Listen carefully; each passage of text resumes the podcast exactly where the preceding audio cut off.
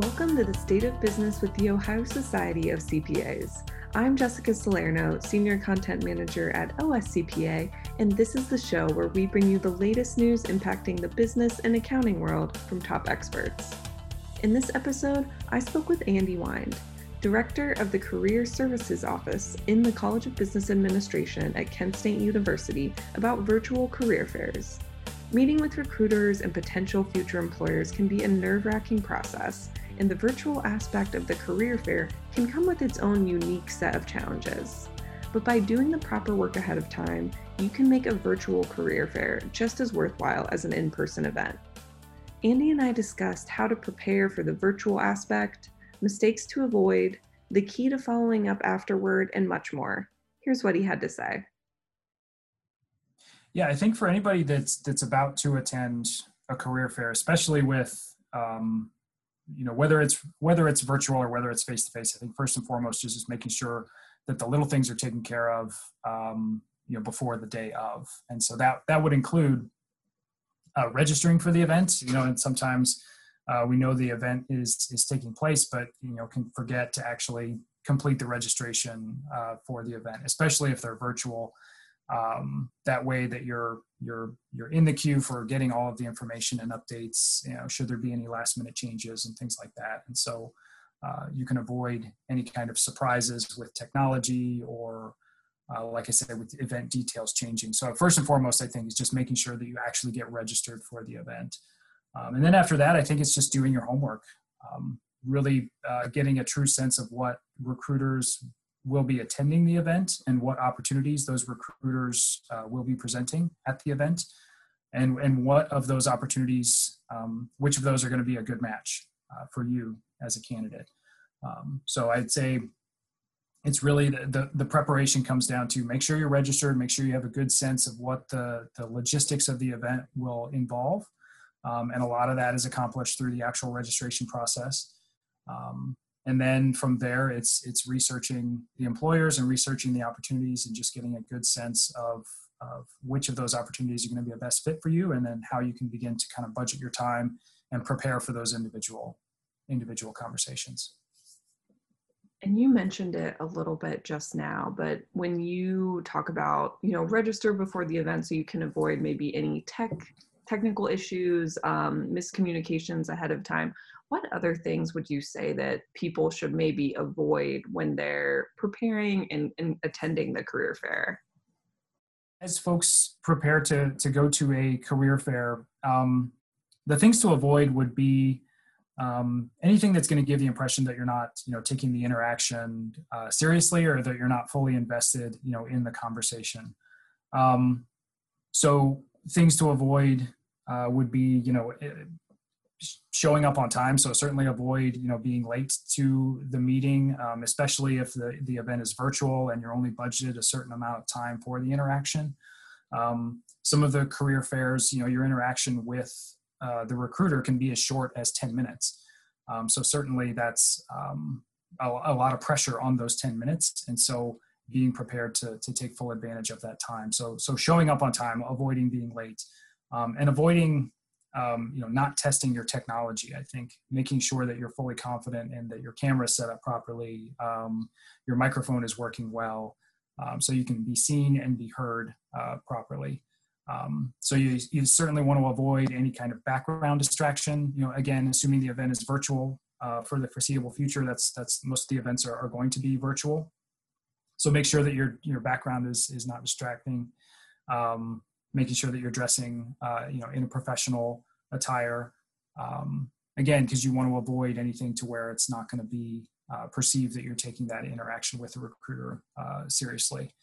Major thing to avoid is is the lack of follow up after after the event, and so certainly, you know, recruiters. Um, I've, I've talked with recruiters who have said they'll have a great conversation with a candidate, um, but then they never hear from that that candidate again. So if if you are truly interested in an opportunity, um, or even if you have a conversation and at the time that you learn that that opportunity is not a good fit, I think something that's to be avoided is ghosting the recruiter and and and certainly not letting them know what your intentions are, even if your intentions are that the opportunity is not a great fit. I, I would communicate that you know after the event to say you appreciate their time you appreciated the conversation and, and just give them an update as to what you're thinking um, so i think a big thing to avoid is just a lack of follow-up um, after the event. Because um, certainly you, you're um, you've you've done all this work to establish that connection to open up that line of communication with the recruiter and the last thing you want to do is is have that time be wasted and just sever off the connection um, as soon as the relationship has has gotten started. That makes sense especially with the follow-up part whether um, you know whether it does pan out into an opportunity for you or it it doesn't at least in the near future. I imagine it's great at least to like you said establish that line of communication because maybe something didn't work out now but that recruiter could keep you in mind in the future. And it was because at least you reached out you did that initial step. Yeah yeah absolutely.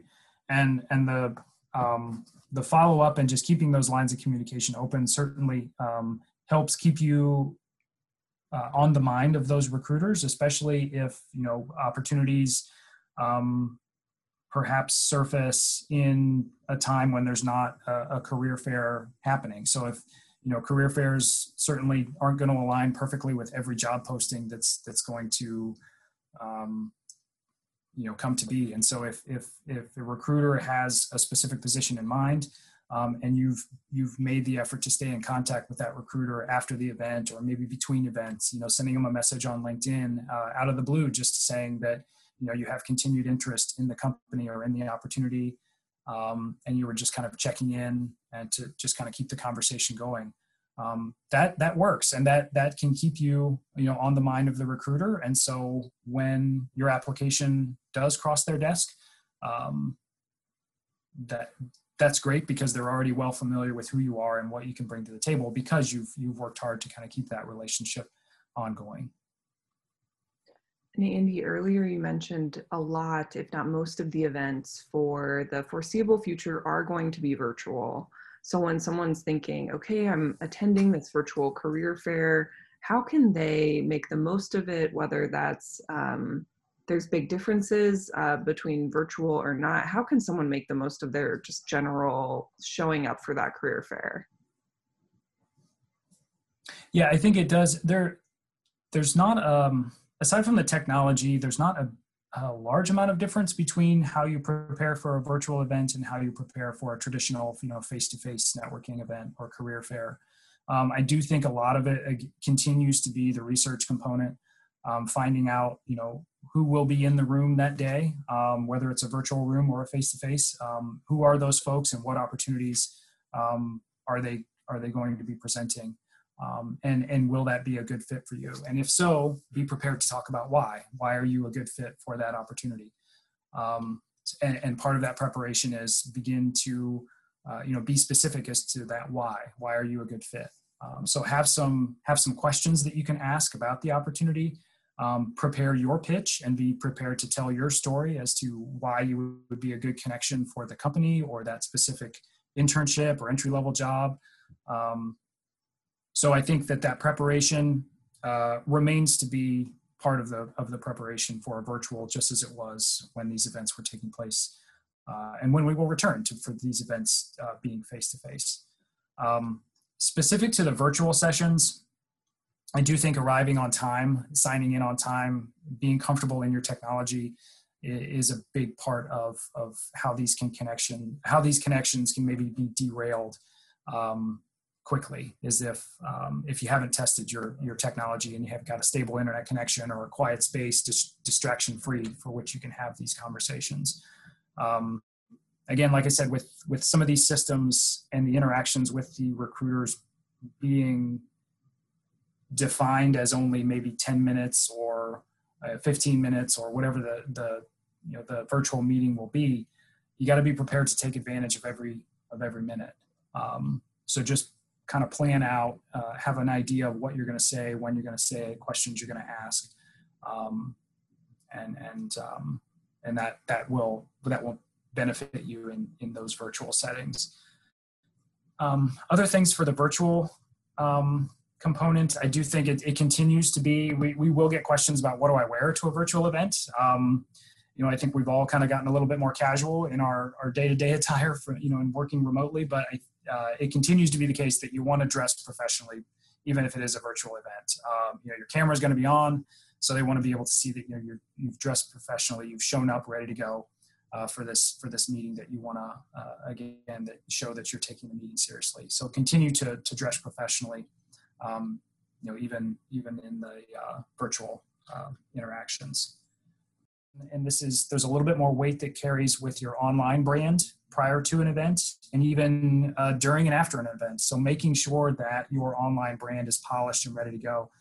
In many cases in a traditional career fair there was the handing off of the resume. So you walk up you shake a hand you hand that individual your resume and now they've got you know a, a sense of your story and your contact information for, for continued conversation that may not be part of the system through which you're meeting it may not be available you know, um, in the virtual career fair platform that you're using during that event. So you want to make sure that places like LinkedIn um, or Handshake or any of the other uh, career management tools that uh, that you may be using at, at, your college or university, making sure that any of those profiles that you have online that are going to tell your professional story, make sure those are up to date um, because that uh, will allow the recruiter to continue to learn about you. Um, and it may have to temporarily replace the resume uh, for you because you're not in a physical space to where you can hand off you know that resume um, certainly you can email a copy of your resume afterwards or during the meeting um, but if you don't get the opportunity to make that uh, resume exchange you want to have that information available in places like linkedin handshake etc and that's such a good point that you brought up, Andy, because I think for so long, a lot of the advice or um, what I've heard from offered to people who are looking for new opportunities is to, you know, make sure that your online presence um, is presentable, is professional, is professional. People are used to hearing that, but I think in this context of everything virtual, it's like if that's what someone's going to go to you know maybe even while they're talking to you on the video they have like your linkedin pulled up and so instead of you giving maybe that like 10 15 minute impression where they feel like they really got a strong um, interaction with you now it's like they can instantly look to that like online portfolio which i'm sure like you said can hold more weight now yeah yeah absolutely um, because it is and you want to be ready for that moment. And mm-hmm. so, you know, as you begin to send out applications and begin to network and get your name out there, um, you know, I think it's it's it's human nature that we we go to Google for a lot of things, or we go to a search engine for a lot of things. And so, if your name gets thrown into a search engine, um, you you want those results. You want to be intentional about what those results are going to be. And so, you know, sites like LinkedIn certainly are available and help you do that. Um, and I think it's it's just sort of the expectation that you will be able uh, to learn about someone, you know, via via LinkedIn. Um, and so it may, because information is so readily available online, it may raise an eyebrow when they can't find out information about you in sites like LinkedIn. Um, so um, the site's there, so why not, you know, take full advantage of it? Um, if you're if you're not already a user of, of LinkedIn or Handshake or things like that, um, it um, it certainly provides a lot of benefit in not only telling your story but sustaining those connections that you make through these events um, so and it's it's the work that you put into one can easily be recycled into the other systems and so if you've built out a great profile on linkedin um, but and the event is going to be hosted in a site like handshake then you know the two systems are very similar um, and so the work that you've put into one you can simply almost literally cut and paste into the other one um, so that they tell a consistent story with your resume as well. So make sure that all the documents um, that you have created about your professional story and how you would be um, your your kind of trajectory, your coursework, your experience, your extracurriculars, um, your graduation date, all of those details uh, are consistent across all of those um, platforms and documents so that there's no question about which one is the most accurate, which one is um, the most up to date. If they're all the same, then there's no question that, that, that this is accurate information about this candidate. And something you've also mentioned uh, a few times is the importance and the value in being prepared. You know, doing your research ahead of time. Um, you know, knowing what uh, recruiters are going to be there. You know, finding out as much as you can, which is great. But I think for a lot of people, they still get those nerves. They feel really nervous um, presenting themselves, especially if it is uh, for college students. It might be their first time this um, they've ever done something like this what advice would you have to offer um, individuals who still really feel those nerves and battle that when they when they know they're going to go attend a career fair? Right. Yeah i i i'd be lying if i said that it it, it for some you know it's never going to not be awkward. Um, you know interviews may not you know be kind of the the top five things that you want to spend your free time doing but if, if you can get comfortable with the awkwardness and uh, then it, it no longer becomes what's on your mind and you can truly focus on telling your story and connecting with that recruiter and, and focusing on why you would be a good fit. Um, and and also uh, you know asking the right questions to the recruiter so that you can begin to learn because it's certainly a two-way conversation that you want to have. Um, but how do you do that? How do you get more comfortable when you know this is um, this can be a source of anxiety and you're, you're, you're nervous about presenting I think it just boils down to practice. Um, you know, practicing with folks that you are comfortable with to get started. So um, even if it's just using your your phone, your tablet, your laptop, just to record yourself, um, I think there's a lot of self correction that can happen just by recording uh, your voice or your uh, video of yourself presenting. Um, you're going to pick up on all the little uh, nervous habits that we all have uh, as we present and you can you can begin to kind of self correct so if you can watch yourself to get started if if even presenting to a good friend or family member um, seems like too high of a hurdle then just start by presenting to yourself. Just record yourself as you you know you, you give your elevator pitch or you answer a question that you know is going to be a part of the interview. Um, there are some systems that we have um, through kent state university um, that will um, that will mimic a uh, mock interview. And so the, the system will ask you a question and then you'll get a three, two, one on your computer screen and then you, you record yourself uh, responding to that question. And so, um, so a mock interview uh, doesn't have to be live. You know, a mock interview can be a, re- a recording um, that you can then review. And then again, it's, I think there's a lot of power in just seeing and hearing uh, your performance and self-correcting then moving on to you know doing a live recording with somebody that you're comfortable with. So you know a roommate a friend a family member um, having them listen to you give your pitch and then listen to their feedback and what they have to say about it. Um, and then do it again do it again do it again. And and through that repetition i feel like uh, the that awkwardness that never really goes away um, but that that can be good. That anxiety can be good. It can keep you on your toes. Um, but just getting more comfortable with that space uh, certainly just takes just takes practice and i love that you know perspective that there there might be some awkwardness but there's things that you can overcome um, you just have to practice right right and um, and i think too focusing on um, and there are some some nonverbals even in the sense or even in the context of of virtual um, we always talk about you know posture and. Um, eye contact and things like that. And I think that that, that still remains to be true, even in the virtual sense.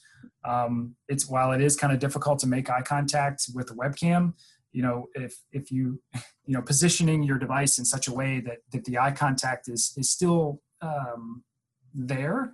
So it's, you know, just putting your camera in a place to where your eyes are naturally going to be um, so that there's this sense of eye contact and connection. Um, I feel like you've ever watched a recording of an interview and it's obvious that the person is is is looking off to the left or to or below the camera, above the camera. Um, it just the, the connection's not there in the same way as if you know you're watching somebody who is clearly aware of where the camera is and they're presenting to the camera. Um, so so there are some nonverbal um, components to, to presenting in a virtual sense that, that that aren't that aren't new. Uh, they've always kind of been there, but you do kind of have to transpose those into virtual um, the same way you would as if you were sitting across the table from someone face to face. So posture, eye contact, um, you know nervous habits that you may have um, you know you certainly wouldn't want to you know be twiddling your pen between your fingers or any kind of nervous habits like that because that can be distracting uh, for somebody who's trying to focus on the story that you're telling so um, again it just comes down it, it, it comes down to practice and, and, getting some feedback from those that you trust. Um, so friends family um, mentors uh, certainly um, you know college university we've got faculty members career services professionals. We're here to support you know students through that. Um, but we understand that that it may be a big ask if you've never interviewed before to start with someone like that.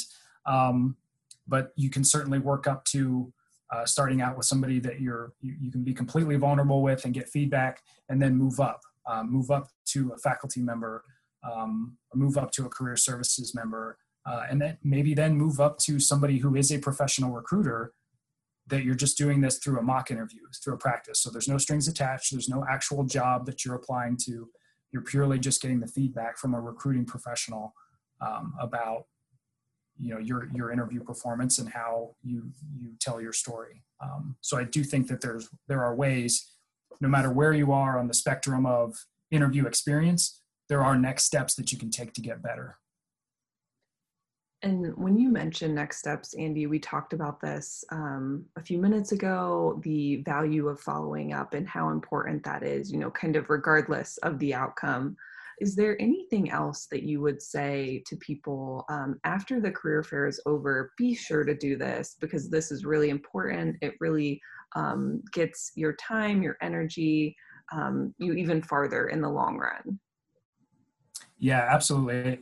The follow up is so critical. Um, you've you've really put in a lot of effort, a lot of time to to knock it out of the park during the conversation during the event. So the last thing you want to do is have all that momentum just come crashing down.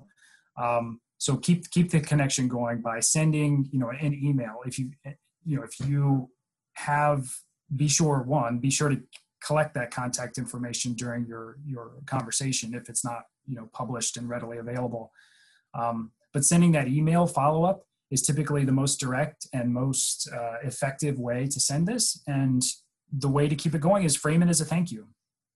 Um, it's it's just common courtesy. It's a polite thing to do to thank the individual for their time first and foremost.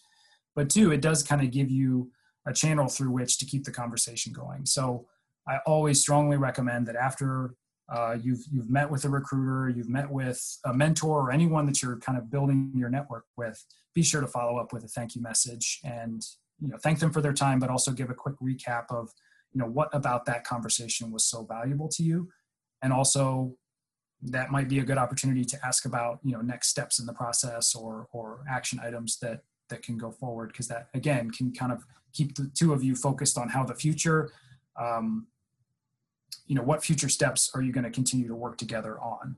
Um, so i think framing it with a thank you email um, is is a simple and effective tool that's going to um, keep the momentum going after you've met somebody at a at a virtual career fair. Like whether you're whether you would consider yourself an active candidate you know on the market for an internship or a full-time job um, or not if you're if you're prior to one of those one of those points and you're just kind of uh, kind of fact finding about the process you you learn so much by participating in events like these. Um, so if it's if you would consider yourself um, you know not quite ready to attend a virtual career fair i would strongly encourage you to to re reconsider that and and participate uh, in the virtual career fair because you will learn about the process you will learn um, about yourself and what how you could present possibly better or how you could connect an opportunity and your experience better the next time. Um, so if you're participating you will become more comfortable. And so especially if you if you would consider yourself someone who gets anxious in in these kinds of environments you know interviews make you nervous uh, presenting makes you nervous all the more reasons to go and check it out and maybe do you know some passive observation the first time through um, so that you're just you're comfortable with the landscape you, you're, you're familiar with how this process works so that when you go um, so whether when you are actively seeking an internship or a full-time position you're, you're fully aware of what to expect.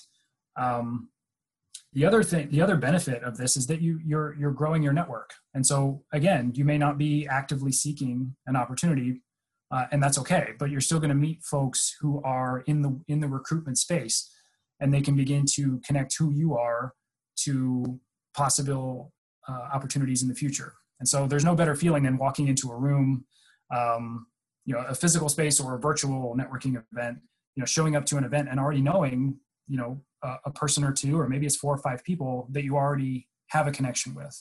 So that can make you very comfortable. Um, and and allow you to you know use the event even more effectively so um, so these events can make you just better at the process but they can also uh, grow your network and just kind of expand your circle of you know friends in the in the um, recruitment space so that there's already that connection there and you're not truly starting from scratch um, when you would consider yourself to be you know on the market for an internship or full time job. So strongly encourage you, even if you feel like you're not 100% ready to go to a virtual fair or a career fair, um, do it. Um, it's never too early to get started uh, on these types of events. Thank you to Andy for taking the time to speak with us more about how to prepare for a virtual career fair. And on February 18th, Kent State will hold its own virtual career fair titled Accounting Meet and Greet Summer Leadership Development Programs for students looking for summer opportunities, as well as current openings for internships and full time positions. So, what do you think of the episode? You can always let me know at jsalerno, J S A L E R N O, at ohiocpa.com. And please rate and review us on whatever podcast app you're using. We love to hear your feedback. Thanks for listening.